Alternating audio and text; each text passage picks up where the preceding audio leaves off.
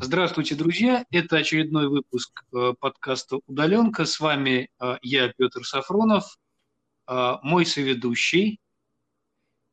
Николай Воронов, всем привет. И сегодня мы говорим с деканом школы образования университет, Калифорнийского университета в Сакраменто Александром Сидоркиным. Привет, сэр. Всем привет.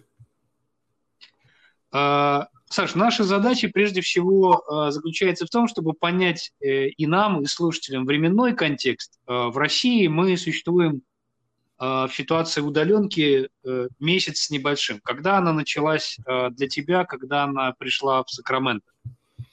Ну, Калифорния вся перешла в середине марта, 15-16 марта. То есть mm-hmm. не намного мы впереди вас по, по этим всем делам, поэтому ну, на, недели на две опережения. И э, этот переход э, был также внезапен и аврален, как это случилось в Москве, или были какие-то предположения о том, что это произойдет? Ну, нет, предположения, конечно, были. Я посмотрел по своим э, документам, я своих предупредил 5 марта преподавателей, чтобы подумать всерьез о переходе онлайн, хотя, честно говоря, никто не хотел слушать, ни меня, никого. Вот, поэтому как бы внезапно, но в то же время, конечно, ну, мы же следили за, за Китаем, и за Италией, и за всеми европейскими странами, поэтому э, предположения были. Тут смешно, что никто не хотел паниковать, а потом, когда э, уже времени не осталось, тогда все стали паниковать.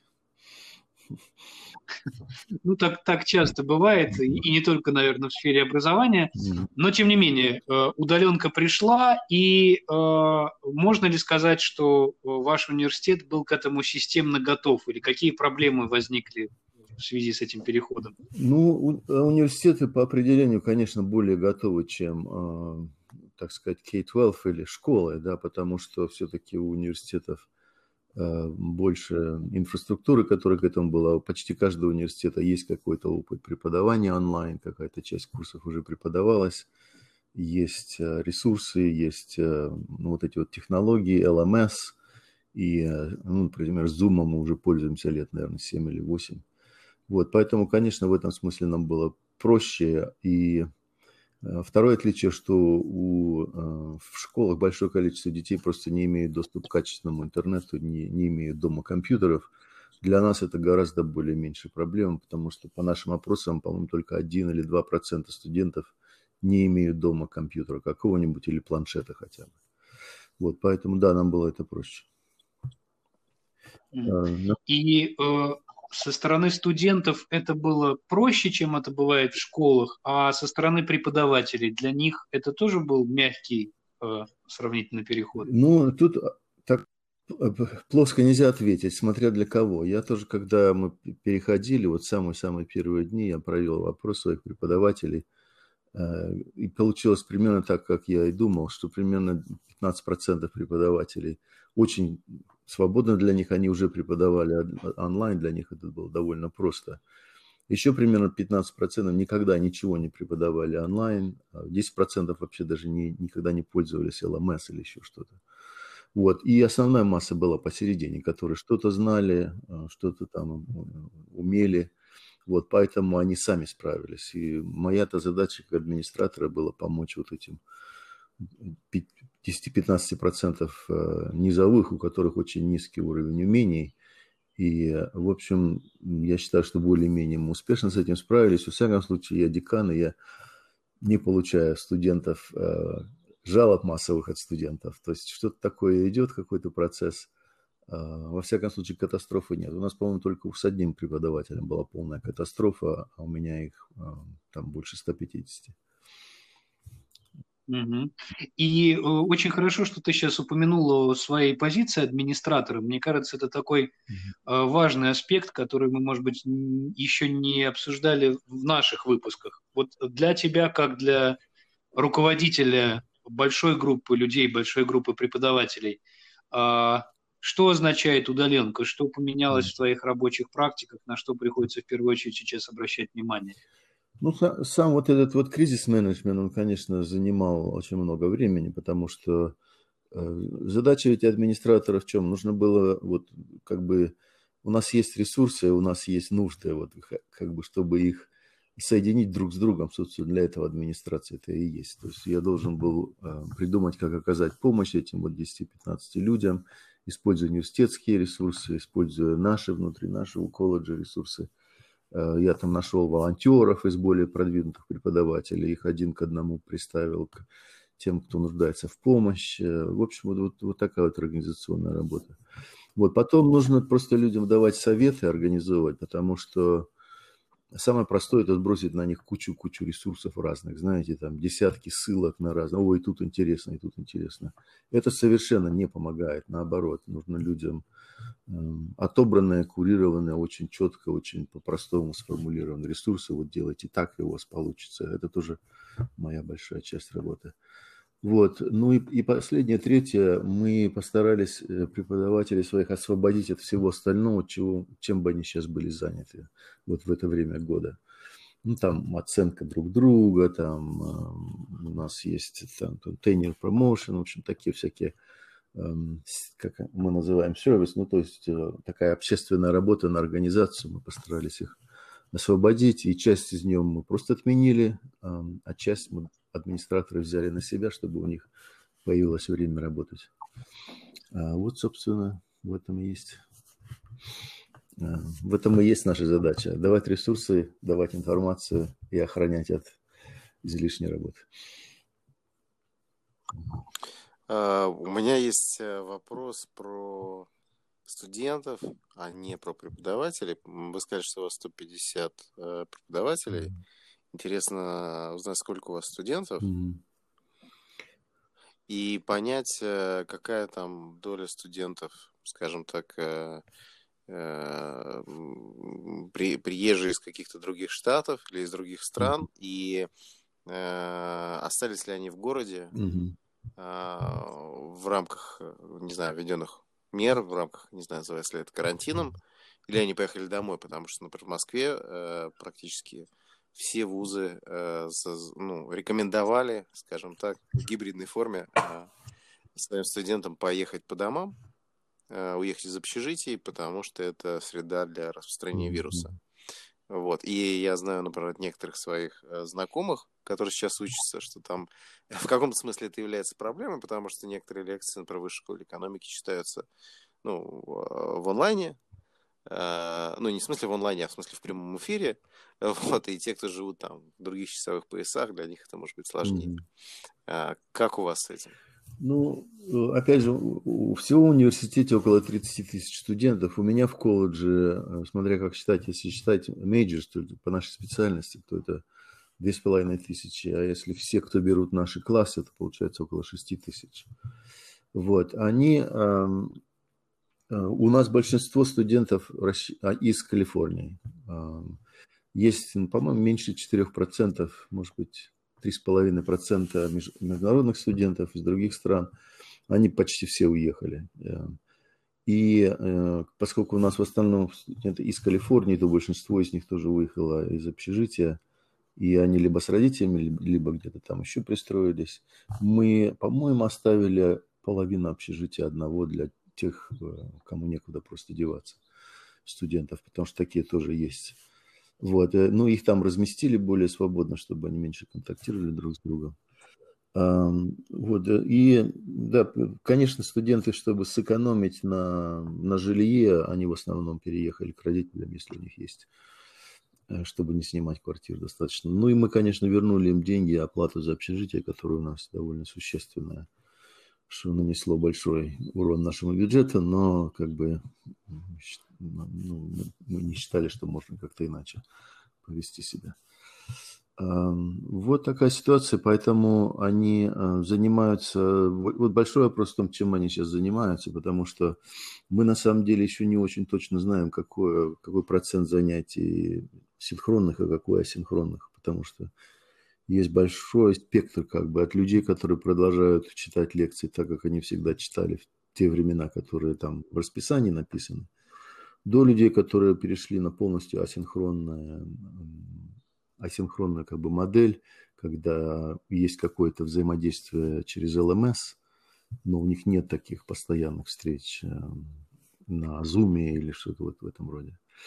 Вот. Скорее всего, большинство из них, мы, мы рекомендуем, чтобы они сократили резкое количество синхронного взаимодействия, потому что ну, это не очень эффективно педагогически, на Zoom сидеть очень тяжело. Э, это полезно для некоторых эм, студентов, потому что это, ну, это как бы такой прямой контакт с преподавателем, можно там посмотреть в глаза и поддержку получить. Но с точки зрения вот как бы лекции, это, конечно, не очень удобная для них модель.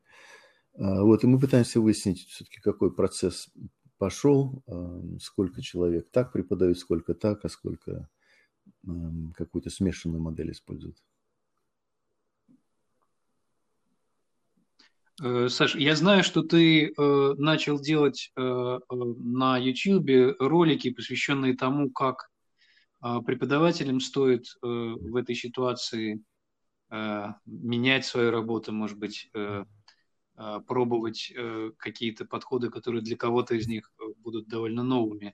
Э, ты мог бы коротко поделиться с нашими слушателями теми идеями, которые ты через YouTube-канал транслируешь? Если говорить именно о преподавателях, какие советы можно было бы им дать в этой ситуации? Ну, первое, что я обнаружил очень быстро, это то, что есть огромный разрыв в уровне экспертизы. Те люди, которые преподавали онлайн уже давно, как бы этим занимались, они э, не очень хорошие, как сказать, э, советчики своим коллегам, которые только начинают, потому что, ну, это проблема с любым обучением, ты забываешь, как это было с тобой когда ты начинал. Поэтому, понимаете, знание есть потом, как преподавать онлайн. Оно очень сложное, очень продвинутое. А нужно здесь из него выбрать самое простое. То, что можно вот в течение недели, которая у них была на переход, что я могу сделать в течение недели. Вот это вот было очень важно. Поэтому я взял как бы на себя и пытался сформулировать там какие элементарные частицы курса онлайн, из чего он состоит, как о нем нужно думать, как выкинуть все, что не нужно. Как, э, ну, например, в любой LMS, если вы возьмете от Moodle до, там у нас Canvas или там Blackboard, там огромное количество инструментов, которые, если ты не знаешь э, ничего, ты думаешь, что ты как бы обязан их использовать. На самом-то деле это довольно примитивная ну, с точки зрения веб-дизайна, довольно примитивный веб-сайт, на котором там есть дискуссия, там есть куда ты можешь файлы разместить, там есть тесты и так далее. Вот, и чтобы отделить вот нужное от ненужного, в этом, конечно, очень большое нужна была поддержка людям. А, вот, потом эм, в преподавании онлайн эм, очень, там есть такой первоначальный шок, когда люди его не понимают, им нужно объяснить, что происходит, потому что э, там нет если вы организуете основную часть работы асинхронно, то у вас как бы инструмент общения со студентами другой совсем, и то, что было раньше на уровне подсознательного, ну, там, тон голоса, там, как вы киваете, там, как у вас глаза горят, когда вы слышите какую-то умную мысль студентов.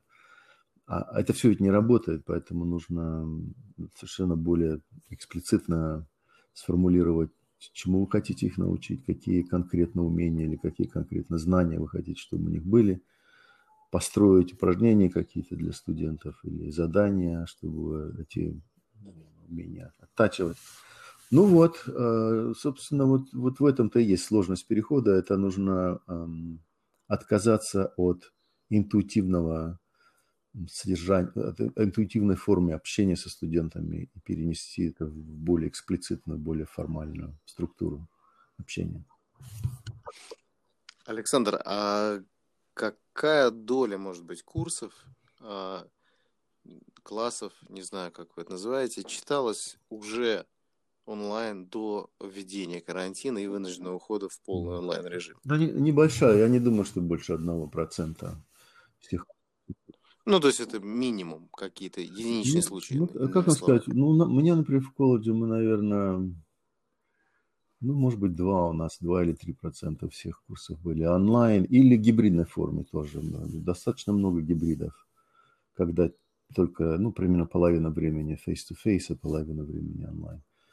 Вот, то есть они, они были, и были структуры у нас, например, в университете есть такой центр for teaching and learning, они почти везде есть, это такой, ну, методический, что ли, кабинет, методический центр, которые проводили обучение. Какое-то количество людей обучились в предыдущие годы, там, как можно онлайн преподавать. Вот. В принципе, онлайн-курсы всегда пользовались спросом у студентов, когда, они, когда обычные курсы не входят их, в их э, ну, расписание. Очень трудно же найти, у всех работа какая-то, дела. А онлайн-курс чем хорош, потому что там нет обычно ну, такого да, привязки ко времени. Вот, поэтому это все было. И для студентов, для многих это не было такой уж новостью. Многие пробовали чего-то такое.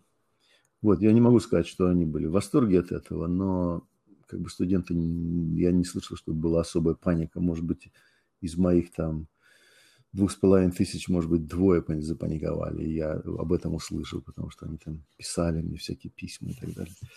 Вот, поэтому...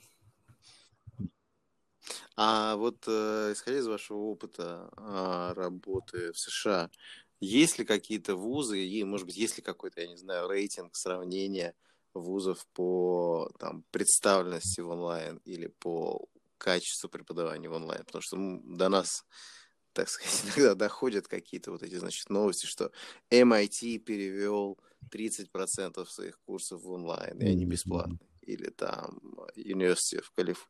Калифорния там такой-то там перевел, или еще что-то. Вот. Что ну, можешь сказать? Нет, нет, это на самом деле не так, конечно. MIT никакие курсы не переводил онлайн, просто они выложили содержание своих курсов запись э, бесплатного доступа. И MIT, и Стэнфорд, и Гарвард много этим занимались.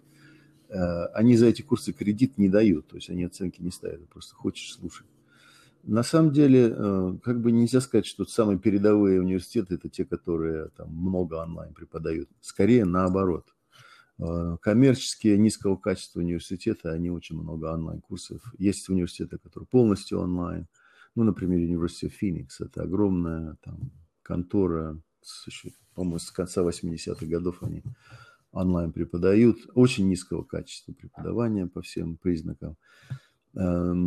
А другие университеты по-разному. Это не зависит ни от их уровня, ни от престижа, ни от чего. Это зависит от того, какой рынок они обслуживают.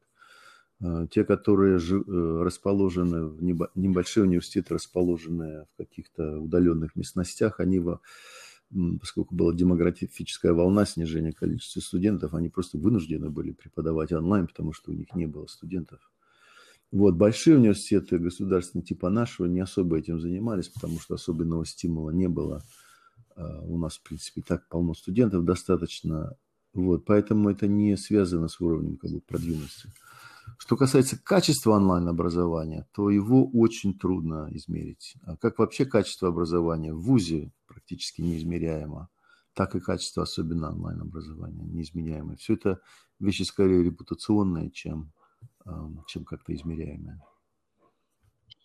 И э, в этой ситуации хочется тогда спросить, если это нельзя померить, да, и, ну и всегда есть э, э, действительно какое-то ощущение, что онлайн может быть более узкий канал а, передачи информации, взаимодействия и так далее. А, нет ли необходимости у студентов и преподавателей, помимо такой э, административной, академической поддержки, в том, чтобы получать какую-то психологическую помощь? Ну, то есть как-то вот мы, мы говорили недавно с психологом, психиатром, да, он говорил, что у нас сейчас у всех такой режим горевания, мы все находимся в стрессе. Вот, э, американские преподаватели и студенты, можно ли сказать, что они находятся в стрессе, и если да, а я рискну предположить, что да, то помогает ли как-то университет им справляться с этим стрессом? Э, ну, я э, на полшага назад все-таки есть исследования, которые показывают, что преподавание онлайн не снижает общее количество знаний студентов. Вот последняя статья, которая буквально недавно вышла, Чириков и там несколько других соавторов, Игорь Чириков, они проводили большой, масштабный, очень хорошего качества эксперимент в России и выяснили, что, ну, во всяком случае, не хуже преподавания онлайн по результатам, если конкретно один предмет взять. Вот, что касается вот стресса, да, то э, э, действительно вот эта ситуация изоляции карантина, как любое другое, она сама по себе не, не приводит человека как бы на грань там какого-то эмоционального там выгорания или кризиса. она просто э, подталкивает тех людей, которые уже были в трудной ситуации. То есть она легче никому, э, легче никому не стала. Вот, поэтому люди такие здоровые, более-менее сбалансированные, у них все это такой продуктивный стресс, а у людей, которые были уже на грани, там проблемы со здоровьем, э, с умственным здоровьем, как называется, mental health, с умственным здоровьем, с психи... Э, душевным здоровьем, Душевно. да, или с, с финансами и так далее, им-то, конечно, легче не стало. Многие студенты, может быть, половина потеряли работу свою, которая позволяла им как-то себя прокормить. Вот, поэтому, конечно, есть такой стресс, и среди преподавателей наблюдается повышение этого стресса, и мы, конечно, специально проводим для этого какую-то подготовку. Ну, например, у нас, у меня есть э, такой департамент э, школьной психологии, они провели специальную, э, специальный воркшоп, специальную мастерскую с преподавателями о том, как поддерживать студентов во время этого кризиса. Там ничего такого хитрого-то нет – но нужно, например, начинать, они начинают каждое занятие с того, что они, ну, как бы измеряют пульс такой психологический, пытаются выявить людей, которые в стрессе, а, дают какие-то советы, как из него выйти. Ну, допустим, не, не советуют смотреть много новостей. А, можно там следить за ними, но если вы проводите часами, часами за то, что вы смотрите там на YouTube страшные там всякие то это повышает, э, страшные истории по поводу вируса, то это повышает, конечно, уровень стресса. Вот, потом э, мы их учим, чтобы делать простейшие как бы упражнения по э, well-being, то есть как бы они э, следят за своими мыслями, стараются погасить стрессовые какие-то ситуации и поставить себя в ситуацию контроля, когда ты можешь, ну, можешь делать что-то, что эм, то, над чем у тебя есть контроль, ты должен вот на этом фокусироваться, а не на, не на то, над чем у тебя никакого нет, никакой власти. Вот, э, но масштаб этого кризиса, он, такого душевного здоровья, он не ясен, потому что мы только видим там статистику самоубийств, статистику ну, различных там госпитализаций и так далее. И еще пока рано судить о том, насколько серьезно это. Эм, если это продлится ну, еще полгода, то, конечно, эти все обострятся ситуации. Эм, сидеть дома вообще довольно стрессово, хотя у нас такого жесткого карантина нет. Э, но все равно люди жалуются, преподаватели жалуются на то, что они устали. Почему-то от зума, хотя, казалось бы, это легко, на самом деле какая-то странная усталость накапливается у людей – что они не могут сосредоточиться, что они чувствуют себя виноватыми, что они такие продуктивные, как всегда. Вот, поэтому какие-то изменения идут, и мы пытаемся простыми средствами их э, лимитировать, но закрывать глаза, конечно, нельзя на это. Я посмотрел страницу вашего э, университета и увидел, что в целом, ну, какие-то не, несколько новостей на главной странице я видел, что в целом э, университет, студенты и, видимо, преподаватели вовлечены в борьбу с э, эпидемией, как я понял, да, и в поддержку не только там своих коллег или э, сокурсников, но и других сообществ. там я увидел новость, что э, студенты, изучающие геронтологию, поддерживают пожилых людей, да, видимо, в локации увидел новость, что печатаются на 3D принтерах фильтры для защиты дыхания медиков и, может быть, обычных людей. То есть я правильно понимаю, что университет вовлечен довольно активно а, и в борьбу с эпидемией, насколько он Ну может? да, конечно, все-таки университеты интеллектуальные такие центры, и потом они всегда были центрами волонтерской активности. А сейчас лицом к лицу ну, как бы трудно волонтировать, но есть ну, допустим, мои преподаватели ходят регулярно в местный э, школьный округ, и там они раздают продукты э, семьям. Э, мы сделали такой веб-сайт, на котором дети могут проходить такие забавные уроки по разным специальностям.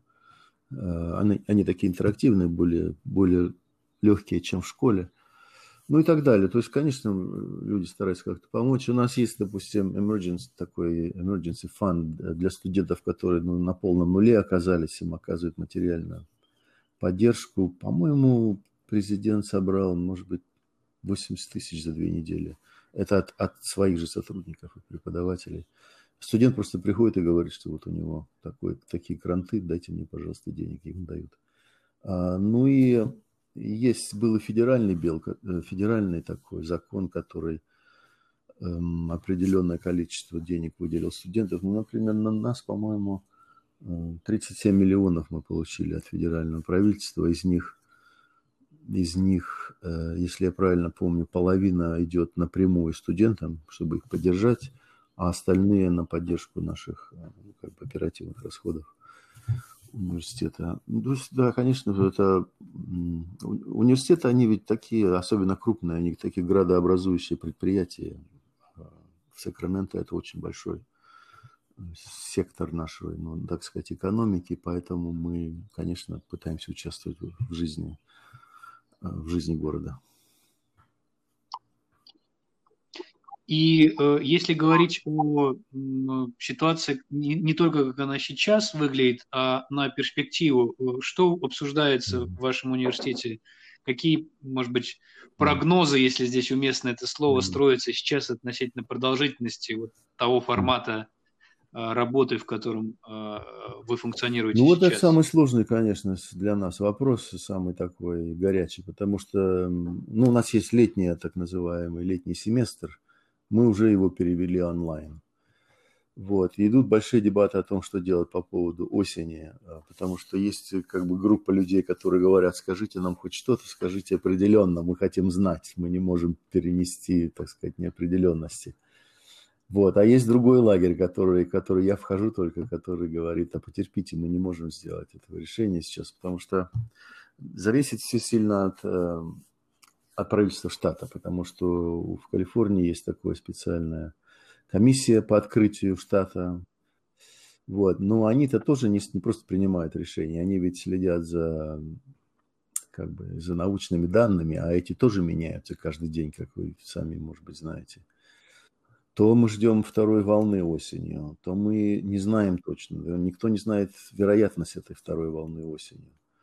Э, есть определенные метрики, по которым мы можем открыться, э, но никто не понимает, в каком смысле мы можем открыться. Самое, конечно, сложное для нас, если мы откроемся, но будем эм, в таком полуоткрытом состоянии, когда нужно будет соблюдать социальное дистанцирование э, во время занятий в кампусе. Это очень сложно логистически, потому что ну, что значит 30 тысяч человек? Как вы можете из них 15 оставить дома, а 15, чтобы были на занятиях? Вот, поэтому мы обсуждаем всякие разные модели, какие могут быть. Может быть, модель, которую я называю split classroom, когда половина сидят в классе, а половина в это же время одновременно участвуют в их занятиях удаленно – но для этого нужны определенные технологии. Во всяком случае, микрофон намного лучше нужны. Вот. И потом это нужно все придумать же, как это все делать, преподавателей научить. Или у них просто будет простой гибрид, когда вы два раза в неделю, если у вас занятия, вы примерно одно и то же делаете, но двум разным подгруппам студентов внутри вашей группы. А, ну, там тоже есть сложности, потому что формула расчета так сказать, как это называется, ну, знаете, пожарная допустимость, вместительность каждой, в каждой аудитории, она не совсем, не совсем позволяет разделить на два каждую группу, чтобы соблюдать вот эти вот полтора, ну, у нас считается 6 футов дистанция между студентами.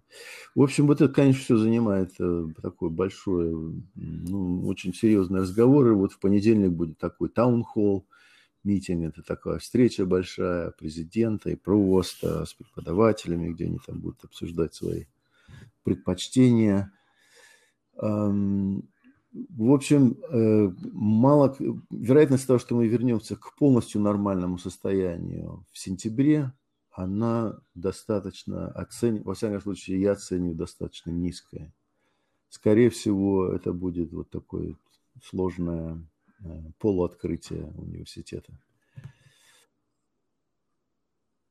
При этом, по тому, как вы говорите, я все-таки слышу, что онлайн-образование для вас это сложный, э, ну, не то что сложный, да, не самый желательный вариант. То есть, э, я так понимаю, нет такого, что э, вы видите здесь какую-то супер возможность стать полностью онлайн, всем перейти на онлайн-образование, начать преподавать студентам в половине мира и так далее. Нет, я, ну, да, я не вижу победы, глобальной победы онлайн-образования. Оно всегда было более-менее добровольным. Люди выбирали там участвовать или не участвовать. У них было, большинство людей, во всяком случае, был доступ к face-to-face. Поэтому то, что там было всегда более-менее хорошо, связано с тем, что люди выбрали там, там быть. А онлайн-образование можно, может быть очень эффективным, может быть очень э, хорошим, но э, оно также может быть и очень поганым. Там разброс вот этого качества, на мой взгляд, намного выше, чем face-to-face образование. Э, поэтому и, ну, самое как бы сложное это то, что образование, как оказалось, это вовсе не история об информации, а это история скорее о человеческих отношениях, и чтобы их построить через онлайн, нужно довольно высокий уровень умений иметь. У нас нет, конечно, такого уровня умений среди моих преподавателей. Я никаких иллюзий не, не, не питаю насчет качества вот, э, того, что они имеют. Но и самое главное даже не в этом. Самое главное даже задать себе вопрос, а для чего студенты к нам приходят в кампус учиться? Они ведь не приходят за степенью только, или там, чтобы получить знания это и часть их жизни, это часть э, их социализации. И когда вы историю своей жизни строите, да, то как, кто были ваши друзья на первом курсе и, и так далее. Это, это все очень важно. Люди приходят за вот этим символическим как бы капиталом. И если мы перейдем онлайн надолго, все университеты, то совершенно непонятно, почему они должны к нам прийти. У нас есть комьюнити colleges, которые примерно в два раза дешевле, если вы берете онлайн-курсы, то они все будут такие же и там, ну, может быть, чуть лучше у нас, чем там. А, есть куча онлайн-университетов э, частных, коммерческих, которые занимались этим многие годы. Опять же, там нет такого вот, ну, как бы кайфа нет от студенческой жизни никакой. Вот. А к нам, а у нас ведь у нас здания, у нас там газоны, там деревья, у нас полиция, у нас э, медицинский центр, у нас библиотека и так далее, и так далее. Кому все это нужно, если люди не придут? Поэтому вот этот вот следствие вот этого шока перехода нашего онлайн, если мы вдруг должны будем еще осенью онлайн быть, они абсолютно непредсказуемы. В Америке какая-то часть студентов просто пересидит дома и скажет, а зачем мне это нужно? Я просто пропущу семестр, потому что здесь же безболезненно, можно пропустить и дальше там продолжать учиться. Э, сколько первокурсников решат взять, ну, как бы, отпуск на год, чем-то другим заняться, поработать, мы не знаем. Вот, поэтому для нас это все, конечно, грозит экономической катастрофой для университетов. Ну да, первокурсники – это тема, о которой хочется спросить, потому что вы как раз сказали, что студенческая жизнь – это э, с кем ты дружил на первом курсе, это важно – и, грубо говоря, для тех, кто уже учится, и для тех, кто уже подружился с кем-то на первом курсе, э, да, онлайн еще может быть как-то приемлем, потому что социальные связи уже установлены, и их можно поддерживать. А получается, для тех, кто придет в сентябре к вам учиться, у них не будет никакой возможности контактировать друг с другом, кроме mm-hmm. как через Zoom, там, Skype и так далее. И тогда возникает вопрос, как они наработают этот капитал на социальный. Да, да, совершенно верно. Не, не, то есть, с точки зрения студента нового, непонятно, зачем нужно тогда поступать в университет. В наш именно. Потому что, ну, как я уже сказал, здесь нет такой, тут же нет там армии или что-то такого, такого, нет давления, что вот нужно куда-то там зачислиться. Можно спокойно год где-то поработать и потом при, прийти снова. Вот, так что нет, я не, совершенно не думаю. И люди, потому что это так, это не, не было по выбору, это было внезапно, довольно внезапно и довольно насильственно, то люди не хотят ничего продолжать, что было им навязано насильственно. Это просто природа человеческая. Есть такая довольно сильная идея о возврате к нормальному. Она имеет свою собственную ценность, независимо от того, там, качество образования, не качество образования. А люди хотят прийти, подышать воздухом в кампусе, там, не знаю, футбол поиграть, а, кофе попить. Я, например, мечтаю где-то хорошего кофе выпить, чтобы все к чертовой матери закрыли. Вот. Это очень, это очень, как оказалось, это очень важно. Вот эти все опыты небольшие, эм, это, может быть, так в обычной жизни этого не замечаешь, но когда этого нет, то это резко бросается в глаза, это просто нарушает ну, социальную такую структуру жизни человека. Ну, я согласен. Мы с Петром Александровичем э, частенько скучаем по столовой номер 8. Правильно, Петр Александрович? В Московском государственном университете, да. Правда, там кофе был отвратительный. И остается. Но за этим экспириенсом хочется возвращаться вновь и вновь. Безусловно. А, э, Саша, э, хочется в заключение, может быть, задать такой более философский, что ли, вопрос, с учетом того, что ты только что сказал об этих вот маленьких каких-то нюансах, маленьких оттенках. А, э, мы в России, ну и в том числе в каком-то таком философском, может быть, сообществе, да, начали обсуждать проблему восстановления социальной ткани после выхода из карантина и изоляции. А, вот из твоей перспективы, а, как, как видится это восстановление и как видится место в нем университета? То есть что могли бы университеты и школы, может быть, сделать для того, чтобы вот эти вот э, действительно очень болезненные разрывы в повседневности помочь как-то э, зарастить, mm-hmm. когда это все наконец закончится, ну, так или иначе. Я не знаю, можем ли мы что-то специально сделать. Просто вот эти все наши занятия, там, ну, расписания, они вот давали такую канву для человеческих этих отношений. Независимо, это просто как бы, ну, не знаю, как железная дорога или как структура, которая вот позволяет людям приходить в контакт друг с другом, общаться, жить вообще, участвовать в жизни. Вот. И поскольку она как бы не то что разрушена на таком подвешенном состоянии, то они, у них нет такой другой канвы. Люди что-то делают. Ну, люди же, знаете, они, э, человек это такое приспосабливающееся животное. Что-то они придумают все равно. Э, но есть опасность, что они это придумают вне нас, и тогда мы будем не нужны. Э, ну, например, подростки у нас в горы ездят на машинах, на большой паркинг-лот куда-то заезжают на таком приличном расстоянии друг от друга, каждый достает свое пиво, они там перекрикиваются, что-то музыку включают. В контакт не входят якобы, но вот они так вот так вот общаются. У нас э, мы каждые пару недель проводим happy hour, наши все преподаватели на зуме собираются, каждый там свое что-то пьет, какие-то истории рассказывает и так далее. То есть еще раз повторяю, есть, э, человек всегда приспособлен, даже если это навсегда, вот представь так, то люди как-то выживут, конечно. А, что при этом разрушится, это, конечно, большой вопрос, и не хотелось бы, чтобы то, что разрушилось, включало наше основное занятие. Ну, почему-то есть уверенность в том, что такие вещи, как э, столовая номер 8 в МГУ сохранится даже при, после карантина. Я продолжаю... Это точно. Да, да. Вот, уверен, что и в университете Сакрамента есть какие-то вещи, которые сохранятся угу. при любой погоде, что называется. А, Саш, большое спасибо, что нашел время с нами поговорить. Спасибо за этот содержательный да, и очень сбалансированный вам, да. разговор.